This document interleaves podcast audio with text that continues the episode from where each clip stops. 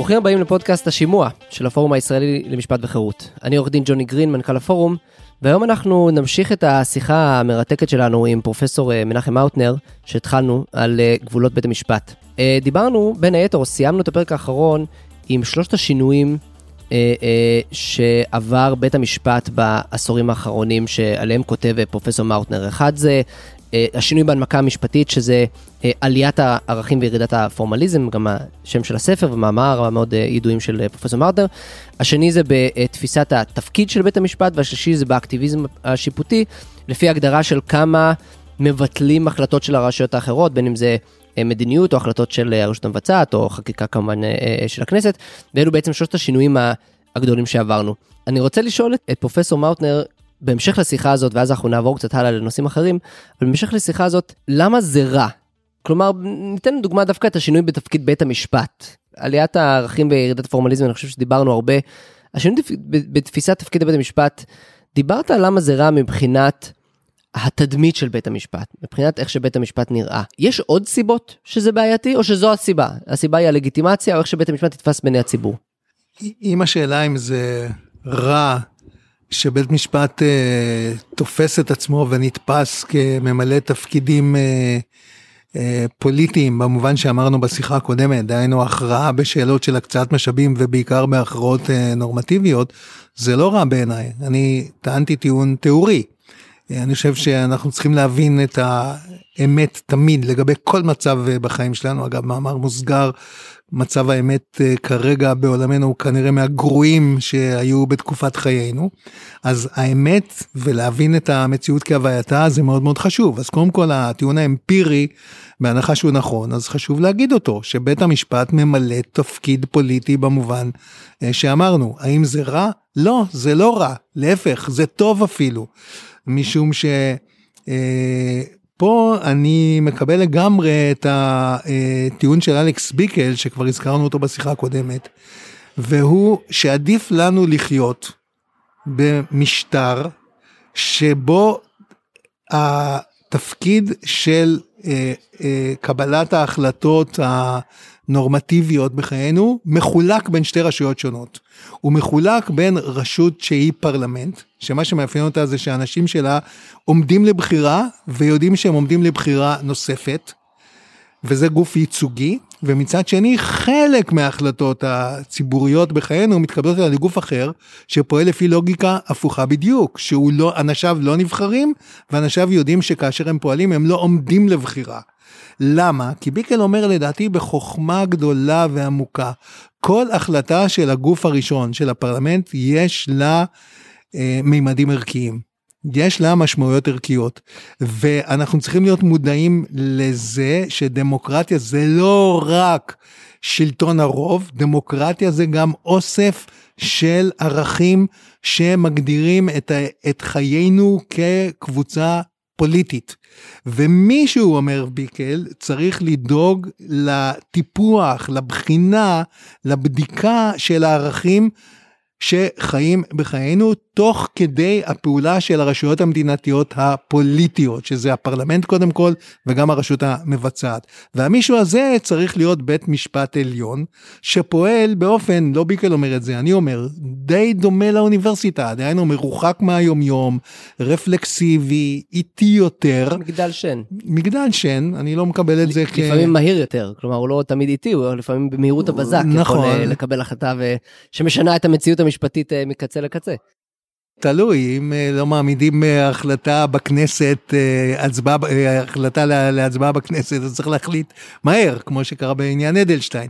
אז אני אומר, ביקל בחוכמה עמוקה אומר לנו, זה טוב לחלק את ההכרעות הציבוריות בחיינו בין שתי רשויות שפועלות בלוגיקות הפוכות. ואחת מהן תפקידה אה, לבחון את המשמעויות, את הממדים הנורמטיביים של ההחלטות שמתקבלות על ידי שתי הרשויות האחרות, הפוליטיות יותר, הדמוקרטיות יותר. לכן אני מקבל את זה לגמרי. תראה, טוב לחלק אה, בכלל בחיים את, התפקיד, אה, את ההכרעה בשאלות בין כמה גופים שפועלים בלוגיקות אה, הפוכות. פה יש דבר עמוק מני ים שכותב ג'ון סטיוארט מיל שלא מספיק שמו לב אליו בעל החירות, שהוא אומר האמת תמיד נמצאת ביותר ממקום אחד. והוא אומר הוא רוצה להצדיק את חופש הביטוי מיל זה באמת ספר ענק. אז הוא אומר תזכרו שהאמת תמיד נמצאת ביותר ממקום אחד. והוא אומר אתם צריכים להיות אסירי תודה על אלה שכופרים באמיתה המקובלת בקונבנציות המושרשות כי הם חושפות לנו מימד של האמת. שלא קיים אם אנחנו הולכים רק בתוך הקונבנציות המושרשות והמקובלות. אני לכן בוועדות הקודיפיקציה שהייתי, שהשתייכתי אליהם, חשבתי שטוב אה, לקבוע בשאלת הסעדים, הנה דבר שבכלל כאילו לא רלוונטי אבל הוא מאוד רלוונטי. התעוררה השאלה האם לקבוע סעדים, מערכת סעדים נבדלת בקודקס הישראלי האזרחי לדיני החוזים ולדיני הנזיקין. ואני טענתי שצריך לשמור על שתי מערכות צעדים שונות, כי דיני חוזים זה לא דיני נזיקין, זה דברים אחרים. ההחלטה שהתקבלה בסוף הייתה נגד העמדה שלי ואמרה, נבנה מערכת צעדים אחת לכל המשפט האזרחי. ואני אומר, אם היינו פועלים בשתי מערכות סעדים נבדלות, אחת של דיני חוזים ואחת של דיני נזיקין, העולם שלנו נורמטיבית היה יותר אה, מתעשר. אגב, זה טיעון של פלורליזם שעומד ביסוד הליברליזם, זה טיעון של רב תרבותיות שאומר שככל שאתה מפתח ממדים מגוונים יותר של האנושיות, אתה מעשיר את הקיום האנושי שלנו, ובתנאי שאתה יוצר כמובן העשרה הדדית של מערכות אה, נבדלות. זאת אומרת, הטיעון הזה של ביקל אפשר ל, ל, לבסס אותו על uh, טיעונים עמוקים עוד הרבה יותר שטוב לחלק החלטות בין כמה רשויות בין שתי רשויות במקרה הזה שכל אחת פועלת לפי לוגיקה אחרת עולמנו יותר עשיר ויותר טוב אם אנחנו עושים את זה מאשר חיים במצב של מונוליטיות שגוף אחד קובע את הכל. ואגב מה זה הרעיון של הפרדת הרשויות מה זה הרעיון של checks and balances אם לא בדיוק הדבר הזה. אני, אני רוצה להתייחס לדברים שאמרת גם לגבי ביקל וגם לגבי הטיעון עצמו אה, מבלי בהכרח להיכנס לתוך ביקל עצמו. אה, אני חושב שבפרק הקודם הסכמנו על המון המון דברים אני חושב שיש פה נקודה קריטית שגם אני חושב שאני לא אסכים איתך ושגם אני אקרא לזה המחנה השמרנית או התפיסה המשפטית השמרנית אולי לא תסכים והיא כזאת. בית המשפט הוא לא שותף שווה של הפרלמנט או של המחוקק ביצירת נורמות ובקביעת נורמות. נכון חד משמעית שהמחוקק לעיתים קרובות יוצר נורמות, בעצם המחוקק כנציגו של העם הריבון, של הציבור, יוצר נורמות, והמון פעמים היישום של הנורמות אז, אה, אה, במקרים קונקרטיים הוא יהיה לא פופולרי או יהיה לא נעים, או שצריך אה, לחדד או, או, או כן להבהיר כל מיני סוגיות משפטיות שעולות מזה, אז אין שום ספק בצורך של בית המשפט, ויותר מזה, אין שום, צור, אין, אין שום ספק בצורך צורך שבית משפט, בדיוק כמו שתיארת, שהוא הפוך מהכנסת, שהוא לא עומד לבחירה נוספת, ושהוא לא בהכרח חושב על מה הציבור יגיד עליו אה, אה, מהרג, מה, אה, כן, מהרגע להרגע אה, אה, וכולי. אבל כל זאת רק כדי שהוא יוכל ליישם בשלווה את הכללים שניתנים לו על ידי הכנסת. והטיעונים שאתה אמרת בעד, לדוגמה הפלורליזם, או הגיוון, אה, אה, או אה, הגיוון של האמת והאמיתות השונות וזה, הם מתקיימים במידה רבה בתוך הכנסת, כלומר בתוך התהליך של השכנוע של הציבור, בתוך התהליך של הנציגים השונים, של החלקים השונים של הציבור. כל זה קורה בתוך הפרלמנט, והפרלמנט בסופו של דבר הוא זה שקובע את הנורמות. עכשיו למה, למה, למה זה בעייתי מבחינתי הגרסה הזאת של תפקיד בית המשפט, שאתה אומר שהוא טוב בתור מי שמייצר את הנורמות, הוא שבסופו של דבר במבחן התוצאה, אני לא חושב שניתן לנתק בין תפקיד המשפט שאתה מתאר אותו, לבין הבעייתיות האחרת, בין אם זה באקטיביזם שיפוטי ובין אם זה במעורבות פוליטית מוגזמת ובין אם זה בערכים אה, כנימוק משפטי, כי, אה, אה, כי זה הכל הולך ביחד. בסופו של דבר, אם בית המשפט תופס את עצמו כמי שמייצר נורמות, אז הוא חייב כמעט בהגדרה לסטות מהמנגנון הדמוקרטי, לסטות מהכללים שהוטבעו לו, אז הוא יפנה לערכים. והוא חייב אה, לפסול החלטות של הרשויות האחרות ולהעצים את, ה, את הסמכות ואת הכוח שלו, בגלל שככה הוא תופס את התפקיד שלו. אז א', אני אומר, אני לא חושב שאפשר לנתק אה, את זה, וב', אני חושב, יש בעיה דמוקרטית מאוד מאוד משמעותית ברעיון הזה, שבסופו של דבר, השופטים הלא נבחרים, שהם לא צריכים לדאוג מהציבור, הם אלו שמתווים את הכללים ואת המדיניות, ולא רק מיישמים אותם ללא, ללא מורא וללא פחד כביכול. אז הנה הגענו למחלוקת חזיתית בין העמדה שאתה הצגת אה, בדברים האחרונים לבין העמדה אה, שלי. בוודאי שאתה צודק שהכנסת היא מקום פלורליסטי. בכל מקום בעולם הפרלמנט הוא מייצג מגוון של עמדות ודעות, ובטח במדינה כמו ישראל. אז נכון שהכנסת היא פלורליסטית, אבל כל הפוליטיקה אמורה להתנהל בתוך איזושהי מסגרת רחבה יותר, בסיסית יותר, של עקרונות היסוד של המשטר. ועקרונות היסוד של המשטר הישראלי מיומו הראשון זה עקרונות יסוד של דמוקרטיה ליברלית.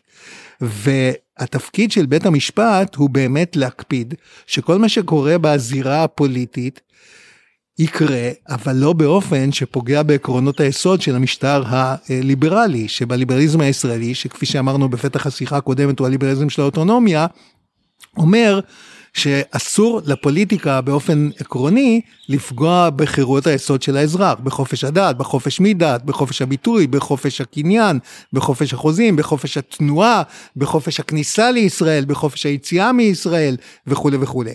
אז יש איזו מסגרת על בסיסית שבתוכה כל הפוליטיקה אמורה להתנהל, והתפקיד של בית המשפט הוא לחשק את הפוליטיקה, עם כל הגיוון באמת שקיים בה, אתה צודק, בתוך המסגרת הזאת כדי לוודא שהיא לא תחרוג מהמסגרת הזאת של עקרונות היסוד, וזה נדמה לי בדיוק מה שביקל אומר. ההבנה שלי את המושג דמוקרטיה היא הרבה יותר רחבה מאשר אה, נדמה לי עולה מהמילים שלך. דמוקרטיה זה לא רק אה, אה, מנגנון של אה, שלטון הרוב בתוך, אה, בתוך אה, פרלמנט. אה, מנגנון ליצירת רוב בפרלמנט. דמוקרטיה זה מנגנון שמחלק את הכוח בין פרלמנט לבין בתי משפט, בין פרלמנט לבין בירוקרטיות מדינתיות. גם הם ממלאות תפקיד בדמוקרטיה, ותפקיד נורא נורא אה, חשוב, והוא תפקיד של אספקה לתוך הדמוקרטיה של ידע מומחי. מה עושים בירוקרטים מדינתיים? הם לומדים באוניברסיטה ואחרי זה כל חייהם משתלמים ולומדים. אשתי עבדה בשירות המדינה, היא כל החיים שלה השתלמה, היא כל החיים שלה למדה, והיא לא היחידה. בירוקרטים מדינתיים עושים את זה, הם מזינים את המערכת בידע מומחי שהוא מאוד מאוד אה, אה, חשוב. אז גם זה חלק מהתהליך הדמוקרטי, לתת ביטוי לידע המומחי של הבירוקרטיה המדינתית. אז יש כאן גופים נבחרים, בוודאי, שזה פרלמנט. יש כאן בית משפט שתפקידו לשמור על עקרונות היסוד. יש בתוך זה בירוקרטיה. יש בתוך כל זה עיתונות. ותקשורת, זה משחק הרבה יותר עשיר ומורכב מאשר מנגנון ליצירת רוב שמשקף רוב בעם בבית נבחרים. אז אה, כמובן שאני מסכים איתך חד משמעית אה, שדמוקרטיה הרבה יותר רחבה אה, מהכרעת רוב בלבד והיא לא רק מנגנון לקביעת כללים על פי רוב ועל פי רוב של נציגים בפרלמנט. אני חושב שהיום, אני לא יודע אם ניכנס באמת להגדרה של דמוקרטיה ומה זה כן כולל בתוכו ומה לא כולל בתוכו, אבל זה כן קשור למה שאמרת לפני כן על, על עקרונות יסוד של, של, של השיטה, או עקרונות יסוד של, אה, של הדמוקרטיה ומה שזה לא יהיה. כי מבחינתי ההבדל היסודי פה הוא קודם כל שכל מה שאמרת, נניח לרגע הוא נכון, על עקרונות יסוד של דמוקרטיה ומה הם הדברים הכי בסיסיים שכלולים בדמוקרטיה, והם לא רק הצבעה בבחירות ושלטון הרוב וכולי. אבל כל אלו הם טיעונים שכנועיים. הם טיעונים תיאורטיים, פילוסופיים, שהם נועדו, ואני מסכים איתם, כמו נקרא לזה הפדרליסט, הם נועדו לשכנע את הציבור. הם נועדו לשכנע את המחוקק. כלומר, מקומם של הטיעונים האלו שאני מסכים איתם, הם לא בבית המשפט. מקומם של הטיעונים האלו הם לעבור, כמו אתה דיברת על ההשכלה המשפטית וכמובן ההשכלה הרחבה יותר, והיא בציבור עצמו, והיא אצל המחוקקים, ולומר להם, למה חשוב שסעיף כך וכך יהיה בחוקה, ולמה חשוב שסעיף וכך וכך יהיה בחוק, ולמה אסור שנחוקק את החוק הזה או אחר, למה בגלל העקרונות היסוד האלו וכולי. כלומר, זה עניין שהוא תיאורי, וזה עניין שהוא תיאורטי. מה הסכנה? ואני דווקא מרגיש אתה דווקא כן תהיה בעניין הזה. מה קורה כשבית המשפט באמת בעולם האמיתי פונה לעקרונות יסוד של השיטה כ... כמקור נורמטיבי למשהו? כלומר זו סמכות עצומה של, אה, של ערכים שהם לחלוטין ארטילאיים, הם לחלוטין אמורפיים, אפשר לקחת אותם מכאן עד הודעה חדשה. כאשר ברור שלב ליבו של הדמוקרטיה הוא אי הסכמה על התוכן של העקרונות האלו. כלומר, לב ליבו של הדמוקרטיה הוא לפחות אי הסכמה על איך מיישמים את העקרונות האלו, כן? אתה אמרת שוויון לדוגמה, כן? שברור שהוא עיקרון על או עקרון יסוד בדמוקרטיה. אבל כמעט כל אי הסכמה, ואתה אמרת, כן, יש המון, אה, יש המון תשובות משפטיות לשאלה אחת, יש המון אה, אה, אמיתות שונות, כן? אז ברור שלב ליבה של דמוקרטיה הוא חוסר הסכמה על מה, על איך מיישמים את העקרונות האלה. אז מה קורה כשאתה נותן לבית המשפט את הכוח להכריע בסכסוכים ואפילו לקבוע מדיניות על בסיס הרעיון המאוד מאוד כללי הזה של עקרונות יסוד של השיטה? התשובה היא ברורה אני חושב ופשוטה. הפוליטיקה ואגב גם החיים האישיים שלנו לא מתנהלת הפוליטיקה כאיזה אוסף של אטומים שמרחפים בחלל באופן מקרי. יש איזה קוהרנטיות, יש איזה מסגרת שבתוכה כל הדבר הזה קורה. והמסגרת הזאת זה עקרונות היסוד של השיטה. ועקרונות היסוד של השיטה בגלל שהם עקרונות יסוד הם נורא חשובים. ובגלל שהם נורא חשובים אתה רוצה שיהיה גוף במדינה שיטפל בהם, שישמור עליהם בהנחה שהם מוסכמים. ושוב אני מדגיש בישראל זה עקרונות יסוד ליברליים ולכן אתה ממנה גוף שיקפיד עליהם. עכשיו האם כל מה שהגוף הזה יעשה אה, יהיה מוסכם בתוכו? בוודאי שלא. אנחנו יודעים שיש הכרעות רוב והכרעות מיעוט, דעות מיעוט, בתוך אה, הפסיקה אה, עצמה. כל מה שאתה יכול לקוות זה שמינית אנשים הגונים אישית, הגונים אינטלקטואלית, וכמו שאמרנו בשיחה הקודמת, משפטנים טובים ככל האפשר, בעלי רגישות אנושית, פתיחות ורוחב דעת, ולקוות שהם יעשו את העבודה שלהם בונה פידה, in good faith. בהנחה שזה מה שהם יעשו, אז אתה תחיה בעולם יותר טוב, גם אם אתה תגיד במקרים מסוימים, האופן שבו אתם ממשקלים את עקרונות היסוד ומפרשים אותם הוא לא האופן שבו אני עושה את זה. אבל תשים לב, אם זה מה שיקרה, המחלוקת תהיה מחלוקת מסדר שני. מחלוקת מסדר שני זה מחלוקת שמתקיימת כאשר יש הסכמה על הערכים בסדר הראשון. בארצות הברית, שבה יש מחלוקות עזות ביותר בין קבוצות, הוויכוחים הם תמיד מסדר שני. כולם מקבלים על עצמם את המסורת החוקתית של ארצות הברית, של החלה בסוף המאה ה-18. זאת אומרת, הוויכוחים הם פרשניים, הם עזים ביותר. הבעיה בישראל היא באמת שיש מחלוקות מסדר ראשון, שיש קבוצות משמעותיות במדינה שלא מקבלות את מערכת הערכים הליברלית שעומדת ביסוד המשפט והמשטר והפוליטיקה. אבל בוא נשים לב, אלה שמקבלים בהחלט לא מן הנמנע שהם יחלקו אלו ואלו על הפרשנויות ואין בזה שום אה, אסון. אגב, המצב האנושי הוא המצב של חוסר הסכמה. אני רוצה לשבת בערב בבית ולקרוא ספר ואשתי אומרת בא לי לראות סרט. הנה, חוסר הסכמה.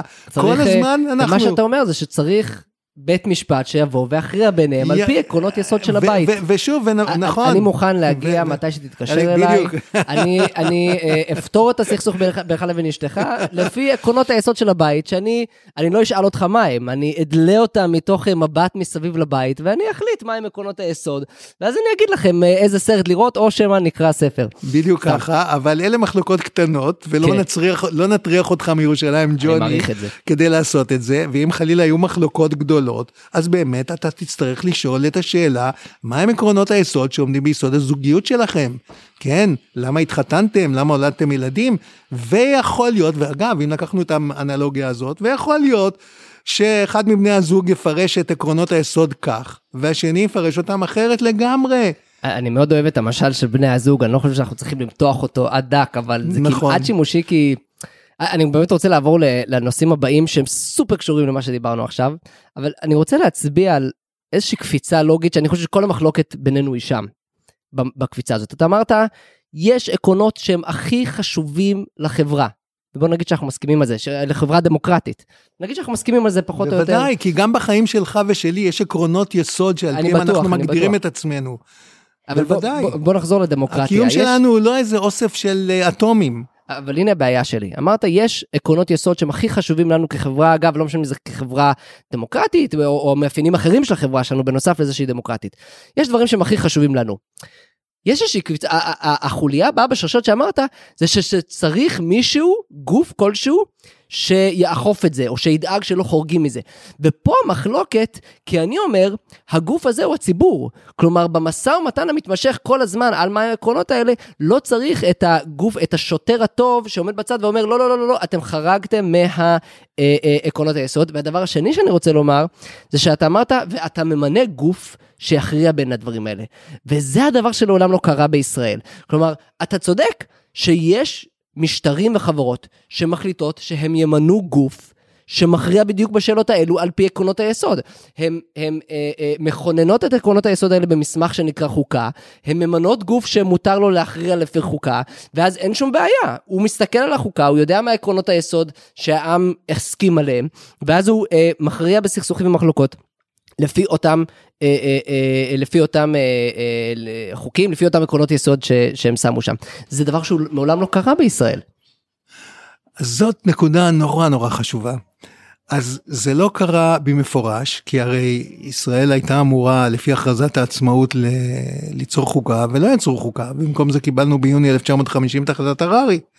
אבל מה שקרה זה לא אומר שוב שהמשטר הישראלי פועל בלא עקרונות יסוד. זה לא אומר שעד 1995, עד פסק דין בנק המזרחי, הוא פעל שוב, אני ממשיך במטאפורה שלי, כאיזה אוסף של אטומים שמרחפים בחלל בלי שום קשר ביניהם, בלי איזה קוהרנטיות, בלי איזה קוהסיביות. בלי חוקה כתובה, ואנחנו שייכים לשתיים או שלוש המדינות שאין להם חוקה כתובה, התפתחה פה חוקה שבית המשפט העליון כבר בשנות החמישים קרא לה, אנחנו כותבים את החוקה הבלתי כתובה של המדינה. ויש הסכמה בין לא מעט מלומדים של משפט חוקתי בישראל שהתפתחה. חוקה לא כתובה, לא שנוצרה ב, ב, בוועדה אה, מכוננת, אבל נוצרה חוקה במובן הזה שבית המשפט פיתח את עקרונות היסוד הליברליים של המשטר, שוויון, חירויות האזרח, כל הדברים האלה, שלטון החוק, כל הדברים האלה, בלי חוקה. עכשיו אנחנו מגיעים לנקודה. אתה בתחילת הפרק הראשון, אתה דיברת על שלושה מאפיינים של בית המשפט בישראל, ואתה דיברת על זכות העמידה, ועל שפיטות, והשלישי שציינת זה שאין לנו חוקה. בדיוק. ואני מניח שלשם אנחנו חושבים. לשם אני מגיע. אז אני אומר למאזינים שלנו, אנחנו עכשיו הולכים לדיון הזה של אין לנו חוקה. בבקשה. וכאן אנחנו מגיעים לאחת הטעויות הקשות של בית המשפט בכל שנותיו, וזה הטיעון אה, קודם כל היו שני טיעונים בעקבות אה, שני, שני חוקי היסוד של 1992 שיצא איתם אהרון ברק. אחד חצי שנה כבר אחרי זה הוא אמר התחוללה מהפכה חוקתית, ושתיים הוא אמר, למדינת ישראל ניתנה חוקה. בוא נבדיל לרגע בין שני הטיעונים. עם הטיעון של מהפכה חוקתית, אין לי מחלוקת. אם קוראים את שני חוקי היסוד של 1992, אני חושב שפרשנות סבירה שלהם אומרת שבמשתמע, לא במפורש, במשתמע, הכנסת אמרה לבית המשפט העליון, אנחנו מסמיכים אתכם כעת, בנותננו את שני חוקי היסוד של 1992, אנחנו מסמיכים אתכם לפסול חוקים של חקיקה רגילה, שאינם עומדים באמות המידה הנורמטיביות של שני חוקי היסוד. אז הטיעון של מהפכה חוקתית, אני מקבל אותו. אני מקבל. אבל אני חושב שהשימוש במילה חוקה הוא שגוי ופתח, חשף את בית המשפט לשלל צרות קשות שהיה צריך להימנע מהדברים האלה. השימוש של השופט ברק, בכלל, אני מתנגד לשימוש בשפה גרנדיוזית, גם השימוש אה, במילה אפילו מהפכה חוקתית, זה שפה גרנדיוזית. והמילה חוקה, שימוש במילה חוקה, זה לא רק שימוש בשפה גרנדיוזית, זה שימוש במילה שגויה, ששוב, אני אתעקש ואגיד את זה שוב ושוב, ש... חשפה את בית המשפט להמון בעיות מיותרות, ומה זאת אומרת להחליש, לחשוף אותו לבעיות? להחליש את הפרויקט הליברלי שלפי, של ישראל, שלפי תפיסתי בית המשפט העליון הוא השחקן המרכזי בשימור הפרויקט הליברלי של ישראל. עכשיו, למה? קודם כל זה שגוי לגמרי לבוא ולהגיד שלישראל ניתנה חוקה. קודם כל, אם קוראים את החלטת הררי, החלטת הררי מיוני 1950 אומרת, החוקה שלנו תינתן פרקים פרקים, ויבוא יום אי שם בחיק העתיד, שבו הכנסת תגיד, חוקקנו את כל הפרקים הנדרשים לחוקה הישראלית, וכעת אנחנו נכנסים למפעל של ההגדה, האחדה ועריכה. תתקבל החלטה של הכנסת, ייקחו את כל חוקי היסוד ויכללו אותם בחוקה. הרגע הזה מעולם לא קרה בתולדותינו. אתה, אתה אומר, הדרך להבין את הררי הוא לא שיש איזושהי חוקה שהיא נר... מתחכמת, יש קצת חוקה ואז עוד קצת חוקה ואז עוד קצת חוקה, אלא יש פה כל מיני עבודת הכנה, שזה כל החוקי היסוד, אבל זה all or nothing. כלומר, עד הרגע שיש כינון חוקה, ש... ש אה, מאגדים יחד את חוקי היסוד השונים, או מאגדים יחד את הפרקים השונים של חוקה, ואומרים, מהרגע, וזה, מהרגע הזה ואילך, יש לנו חוקה וסגרנו אותה, ורק אז יש חוקה, רק כך ניתן להבין את החלטת הררי. נכון, זאת החלטת הררי. בינתיים יש חוקי יסוד, אבל הם אומרים, חוקה תהיה אי שם בחיק העתיד. אז קודם כל... ורק שאני מבין, אתה מסביר למה זו טעות של ברק לקרוא לזה חוקה לכתחילה, ולמה זה... שגוי, זה שגוי משפטית להגיד זה, את זה. ולמה זה מחליש את, ה, את התפקיד של בית המשפט. תכף אני אגיד כן. למה זה חושף את בית המשפט לצרות. קודם כל זה שגוי משפטית. הכנסת מעולם לא החליטה בהתאם להחלטת הררי, שהיא הקונבנציה החוקתית מספר אחד של המשפט הישראלי, אולי הקונבנציה הגדולה מכולן של המשפט הישראלי בכלל, הכנסת מעולם לא החליטה שיסתיים מפעל יצירתם של חוקי היסוד, באופן שהגיע, בשלה השעה לחוקק אותם כחוקה. לאגד, לאחד אותם, לערוך אותם כחוקה. זה לא קרה לעולם. שתיים, אני עברתי על הפרוטוקולים של ועדת חוק, חוקה ומשפט של הכנסת, ושל הפרוטוקולים של דיוני הכנסת שהובילו ליצירת חוקי היסוד. לפחות עשרה חברי כנסת אומרים שם, אנחנו עכשיו עושים שני חוקי יסוד, הם חשובים, אבל הם אומרים במפורש, זה לא החוקה, כי הם חושבים במושגיה של החלטת הררי, והם אומרים, החוקה הישראלית תחוקק יום אחד בעתיד. והם אומרים, אלה פרקים חשובים, חשובים מאוד, אבל פרקים בחוקה עתידית, אומרים את זה לפחות עשרה חברי כנסת, כן, גם בוועדת... אין אנו מקימים בית משפט לחוקה, אני חושב, זה גם נאמר לא, שם, כן. לא, לא, לא זוכר אם הם אומרים זה, אבל הם אומרים, שיהיה ברור, זה לא החוקה, זה עוד פרקים נורא חשובים, הם אומרים, חשובים, אבל זה לא החוקה. אומרים את זה במפורש, זה לא החוקה. כאשר אהרן ברק אומר, ניתנה לנו על ידי הכנסת חוקה, זה סותר את מה שנאמר במפורש על ידי שורה של חברי כנסת, גם בוועדת חוק חוקה, וגם במליאת הכנסת. עכשיו, לא הייתה אספה מכוננת. בדרך כלל עושים חוקה על ידי אספה מכוננת, וברור למה, כי אתה רוצה לתת ביטוי לקבוצות שמרכיבות את החברה, להשתתף בזה, וזה היה הטיעון הגדול של השופט חשין בפסק הדין שלו בעניין בנק המזרחי. וגם כן? של השופט אה, לנדאו, בביקורת שהוא כתב. השופט כן. לנדאו, תכף אני מגיע אליו. כן, לא הייתה אספה מכוננת. איך זה התקבל? זה התקבל בהליך רגיל של הכנסת, ברוב... אה, בהליך שבו השתתפו בהצבעה על חוק יסוד כבוד האדם וחירותו פחות מ-60 חברי כנסת, כן. גם נגד זה יוצא השופט חשין. ואמנון רובינשטיין מספר שלפני שדנו בחוק יסוד כבוד האדם וחירותו, דנו בתיקון של חוק הערבות. בתיקון של חוק הערבות היו יותר חברי כנסת בהצבעה מאשר בחקיקה של חוק יסוד כבוד האדם וחירותו. כן, אז ככה נחקקה החוקה הישראלית, כאשר פחות מ-60 חברי כנסת היו, ובאותו בוקר היו יותר חברי כנסת בתיקון של חוק הערבות, מאשר ביצירת חוק יסוד כבוד האדם וחירותו. ככה עושים חוקה, ככה עושים חוקה, ככה לא עושים חוקה. אי אפשר להגיד שככה עושים חוקה.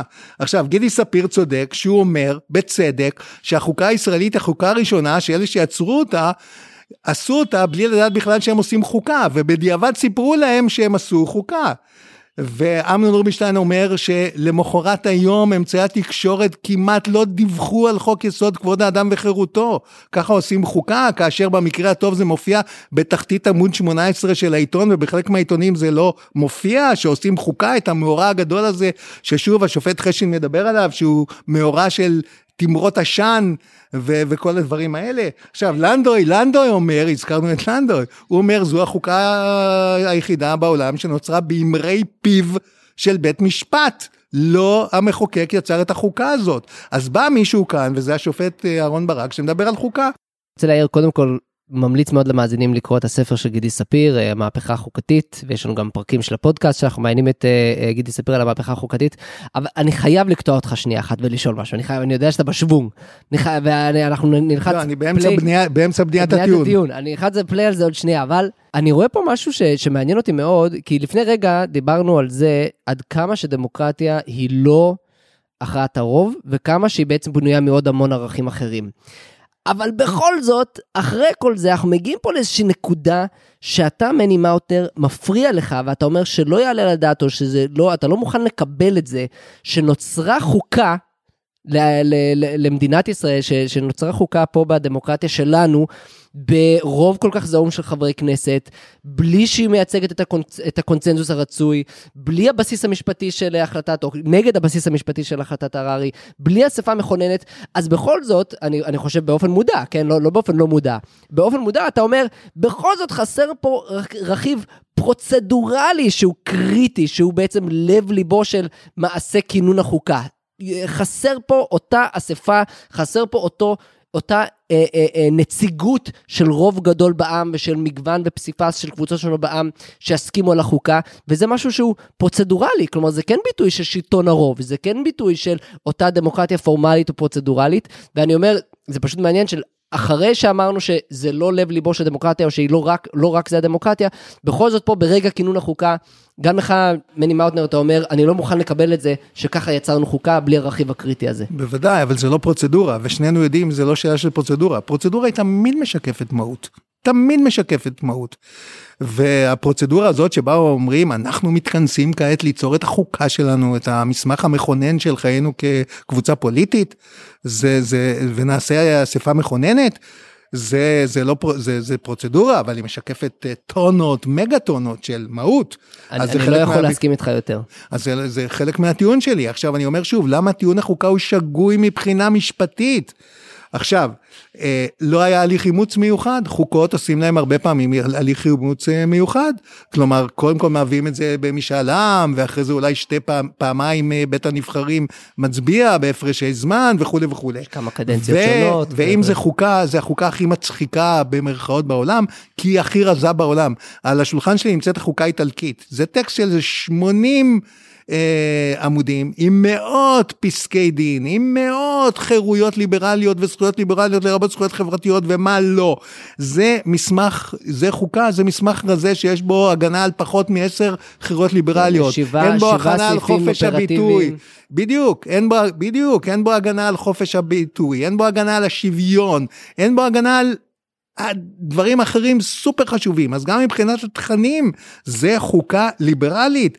אז אני אומר, יש כאן סדרה של uh, טיעונים שמראים שלהגיד שיש לנו חוקה, זה פשוט, אני אומר את המילה, שגוי מבחינת הבנתנו את המובן של חוקה, שגוי מבחינת הבנתנו את uh, החלטת הררי כהקונבנציה החוקתית מספר אחד של uh, המשפט הישראלי, שגוי מבחינת uh, הפרוטוקולים של מה שעוברים בכנסת, אז זה שגוי. עכשיו זה גם רע, כי זה מסבך אותנו. זה לא יפה. לא, קודם כל זה לא נחוץ. באתי לשאול, לאן השגיאה הזו מובילה אותנו? מה ההשלכות של השגיאה? אז אני אגיד לאן השגיאה מובילה. קודם כל, למה זה לא נחוץ? שוב אני רוצה להדגיש, הייתה לנו חוקה בלתי כתובה, לא פעלנו בלי עקרונות יסוד. פעלנו עם עקרונות יסוד, ריבי וייל ויוסף אדראי וחברי המנוח ליאון שלף ורבים אחרים אמרו פעלנו עם עקרונות יסוד, ואמנון רובינשטיין, פעלנו עם עקרונות יסוד מהיום הראשון, אלה היו עקרונות יסוד של דמוקרטיה ליברלית. איפה הם באו לביטוי? בשני מקומות לפחות, אחד בפסיקה של בית המשפט העליון, ושתיים, אולי אפילו יותר חשוב, בפרקטיקות של המערכת הפוליטית, בפרקטיקות של מה שהיא הרשתה לעצמה לעשות לאזרחים שלה, בפרקטיקות של איך שהיא פעלה בתוך ה... בתוכה בינה לבין עצמה. אתה בעצמך מציין את החקיקה הנרחבת בזכויות, זו גם דוגמה. בדיוק ככה. היה, היה לנו חוקה בלתי כתובה, גם, רגע, לאנגליה אין כתובה חוקה כתובה. איפה נמצאת החוקה האנגלית? יש חוקה לאנגליה, היא לא מסמך חוקתי. כן. זה נמצא זה בהמון כמובן... מסמכים, זה נמצא בפרקטיקות ארוכות שנים, וככה אנחנו חיינו. זה כמובן מוביל אז... לשאלה של מה גבולות האכיפה של אותה חוקה בלתי כתובה על ידי בית המשפט, כי ככל שאתה מתרחק מחוקה כתובה, אתה גם נתקל ביותר קשיים של מה מידת האכיפה או היישום של אותה חוקה בלתי כתובה על ידי בית המשפט. אז, אז, אז טענתי שזה לא היה נחוץ. היה לנו רובד חוקתי עשיר במשפט הישראלי שהתגלם גם בפסיקה וגם בפרקטיקות של רשויות השלטון. לא נחוץ. עכשיו, פתח לצרות. למה? כי לבוא ולהגיד, עכשיו, הדבר הבא שקרה הרי אחרי זה, שבית המשפט העליון פעל באופן מאוד אקטיביסטי במילויו בתוכן את המושג כבוד האדם, שהוא המושג המרכזי של חוק יסוד כבוד האדם וחירותו. והתוצאה הייתה שהצטייר מצב שבו בית המשפט העליון הוא שכותב כעת החוקה. קודם כל הוא מכריז לנו שניתנה חוקה, ושתיים הוא אומר, ואת עבודת כתיבת החוקה אני אעשה. כן. עכשיו, אני אודיע לכם שיש חוקה, ואני גם אגיד לכם מה כתוב בה. ואני גם אגיד לכם מה כתוב בה, בדיוק ככה. עכשיו, בתנאי מלחמת התרבות והמחלוקת הפוליטית, זה מהלך מדיר. כי יש קבוצות שהן מפרשות אחרת את הליברליזם הישראלי מאשר קבוצת בית המשפט העליון שאני משתייך אליה, שהן מפרשות אחרת את הליברליזם, או שהן בכלל עוינות את הליברליזם. אמרנו, מחלוקות מסדר ראשון, זה גורלנו אמר בישראל, יש מחלוקות מסדר ראשון. והן אומרות, רגע, אתם מכריזים לנו שיש חוקה, ועכשיו אתם גם כותבים אותה, ולא משתפים אותנו, כי אנחנו או לא חלק מההזדהות עם התכנים של בית המשפט העליון, או מפרשים אחרת את התכנים האלה, זה. אז זה מהלך מדיר, הדרה, כתבתי על זה אין סוף פעמים בחיים שלי. זה מהלך מסוכן, שתמיד משלמים בעדו עליו מחיר. המודר שתדיר אותו בדלת, יתפרץ אליך בכוח בחלון, ובסוף ישיג את מה שהוא רוצה. אז קודם כל זה מהלך, מהלך מדיר, וזה מהלך שפותח כעת אין סוף ביקורות קשות, לפעמים בשפה ארסית וגסת רוח, נגד בית המשפט העליון. עכשיו... שהמהות של הביקורת מאוד מוצדקת, אתה אומר. עכשיו, אני, אני חושב ככה, יגידו לי, תראה, הרי בנקו בתנאי מלחמת התרבות, שאתה כתבת עליה בלי סוף, אומרים לי, הביקורת של הימין הישראלי, הביקורת של הימין הדתי הישראלי, הייתה באה בכל מקרה.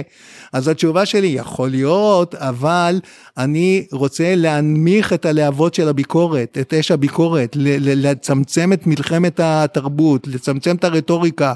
אתה, אתה נדרשת יותר מדי רגישות אנושית כדי להבין שאתה מספר לאנשים מסוימים שחולקים על הפרויקט שלך, שיש חוקה בלי שהם ידעו עליה ואתה תכתוב להם את החוקה, צריך יותר מדי רגישות אנושית כדי להבין שתבוא תגובת נגד שאומרת חריפה, חריפה ברור, ולכן אני אומר חלק מהצרות של בית המשפט זה הדבר הזה, ועוד מילה אחרונה. הייתה אלטרנטיבה נהדרת בפסק דין בנק המזרחי, וזה פסק הדין הקונבנציונלי, השמרני של השופט שמגר. שמגר אומר משהו שכל סטודנט למשפטים לומד תוך חודש בפקולטה, שהמשפט עשוי רבדים. יש למעלה חוקי יסוד, ומתחתיהם חקיקה רגילה של הכנסת, ולמטה תקנות וצווים.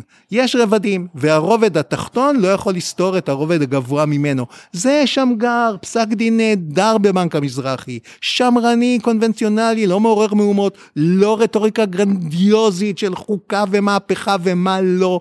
זהו, אם היינו מסתפקים בפסק הדין של שמגר, ופועלים, היינו מגיעים אגב לאותן תוצאות עצמן, יכולת לפסול חוקים שפוגעים בחוקי היסוד, אבל לטענתי עם הרבה הרבה פחות צרות ותגובות נגד קשות. ותגובות נגד קשות זה סיכון של הפרויקט הליברלי של ישראל. אז אני רוצה לסכם כמה דברים שאמרת ואני רוצה ככה אה, לסיים את הפרק זו הייתה שיחה ממש מרתקת ותודה רבה לפרופסור מאוטנר. בעצם בשורה התחתונה פה על החוקה אתה אומר כן אתה קצת משיל אתה מזכיר לי את הכותרת של מאמר ידוע של ריבי וייל באמת שגם אתה הזכרת שיש לה אה, את המאמר שלה הנשאל את העם כשהיא מדברת בעצם על כינון החוקה אה, כביכול הישראלית. אתה אומר יש פה טעות קטגורית בעצם זה שקראו לזה חוקה בפסק דין המזרחי ואתה אומר שההשלכות הן שבעצם הודיעו לחלק ניכר מהעם, לא יודע בדיוק מה הכמות שלו, אבל הודיעו לו שיש לכם חוקה, אנחנו, אנחנו נגיד לכם מה כתוב בה, אנחנו לא נשאל אתכם, ועליכם פשוט לקבל את uh, רוע הגזירה ואת מר גורלכם. ובמיוחד בדמוקרטיה, אם בכל זאת יש פה שאלה של אחת, לפחות אחת המטרות של דמוקרטיה הוא שיתוף בין קבוצות, והגעה לפשרות בין קבוצות, ו- ו- ופתרון סכסוכים בין קבוצות, גם בשאלות, כמו שאתה קורא להן, בסדר ראשון, כלומר בשאלות הכי חשובות, ובסדר שני של זה איך אני מפרש ואיך אני מיישם את הכללים שהכי חשובים לנו, אז uh, לזה נועד בין, בין היתר המנגנון הדמוקרטי, וזה משהו שהוא נהדר לחלוטין בכינון החוקה אה, כביכול בישראל, ואתה אומר, יכלנו להגיע לתוצאות ליברליות טובות מבחינתך, בלי, ה, בלי הדרך הזאת, אולי זה היה קצת פחות, אולי זה היה קצת שונה, אבל בכל זאת הגענו, יכלנו להגיע אה, אה, אה, לתוצאות, ואתה מעלה את הנקודה שזה מחריף את המאבק, כי זה גורם לכולם לעלות על הבריקדות ולהבין שפשוט אין להם say, איך אומרים באנגלית? They don't have a seat at the table, אין להם כיסא בשולחן הדיונים בכלל, של לדבר על החוקה ועל התוכן של החוקה הישראלית. אה, אני מקווה שאנחנו נמשיך בהזדמנות. רגע, אני מוכרח כן. להגיד, השתמשת בלשון אה, ציורית, ג'וני, אבל אני מסכים עם כל מילה שלך. אני, אני ממש, אנחנו מסיימים בהסכמה, אני בנקודה מודה הזאת לך לגמרי. מאוד. אני חושב שההסכמה היא אה, גדולה יותר מה- מהחוסר הסכמה בנושאים האלה. בהזדמנות אחרת, לא עכשיו, ממש בהזדמנות אח- אחרת נדבר על התיקון החוקתי שלא חוקתי ועל היישום הזה של עקרונות יסוד של השיטה ועל אולי הרכבת ממשלה על ידי נאשם בפלילים והלכת פנחסי דרעי ועל פרקליטות המדינה ועל מלחמות התרבות שדיברת עליהן ואפילו קצת על רודי גביזון הייתי רוצה לדבר אבל כל האלה באמת נשמור להזדמנות אחרת. אני רוצה שוב להודות לך פרופסור מאוטנר, אה, תודה רבה למאזינים. אני מאוד אה, מאוד אה, מודה לכם על ההזדמנות, ואני אשמח על אה, כל הזדמנות נוספת, ואם גם נגיע לרותי גביזון, חברתי היקרה, אז זה בכלל יהיה נהדר. תודה רבה. תודה רבה לכל המאזינים. אזמין אתכם להצטרף לפורום הישראלי למשפט וחירות, לעשות לנו לייק לעמוד הפייסבוק ולהצטרף כחברים באתר שלנו lawforum.org.il. נשמח תמיד לקבל כל פידבק, המלצות לנושאים ולמרואיינים, הצעות לפעילות של הפורום וכל דבר אחר. לבסוף, אזכיר שהפורום לא נוקט עמדה רשמית בסוגיות אקטואליות ואינו תומך במהלכי מדיניות ספציפיים. כל עמדה או דעה המוצגת במסגרת הפעילות שלנו היא של מביע העמדה או הדעה בלבד. זהו, נשתמע בפרק הבא.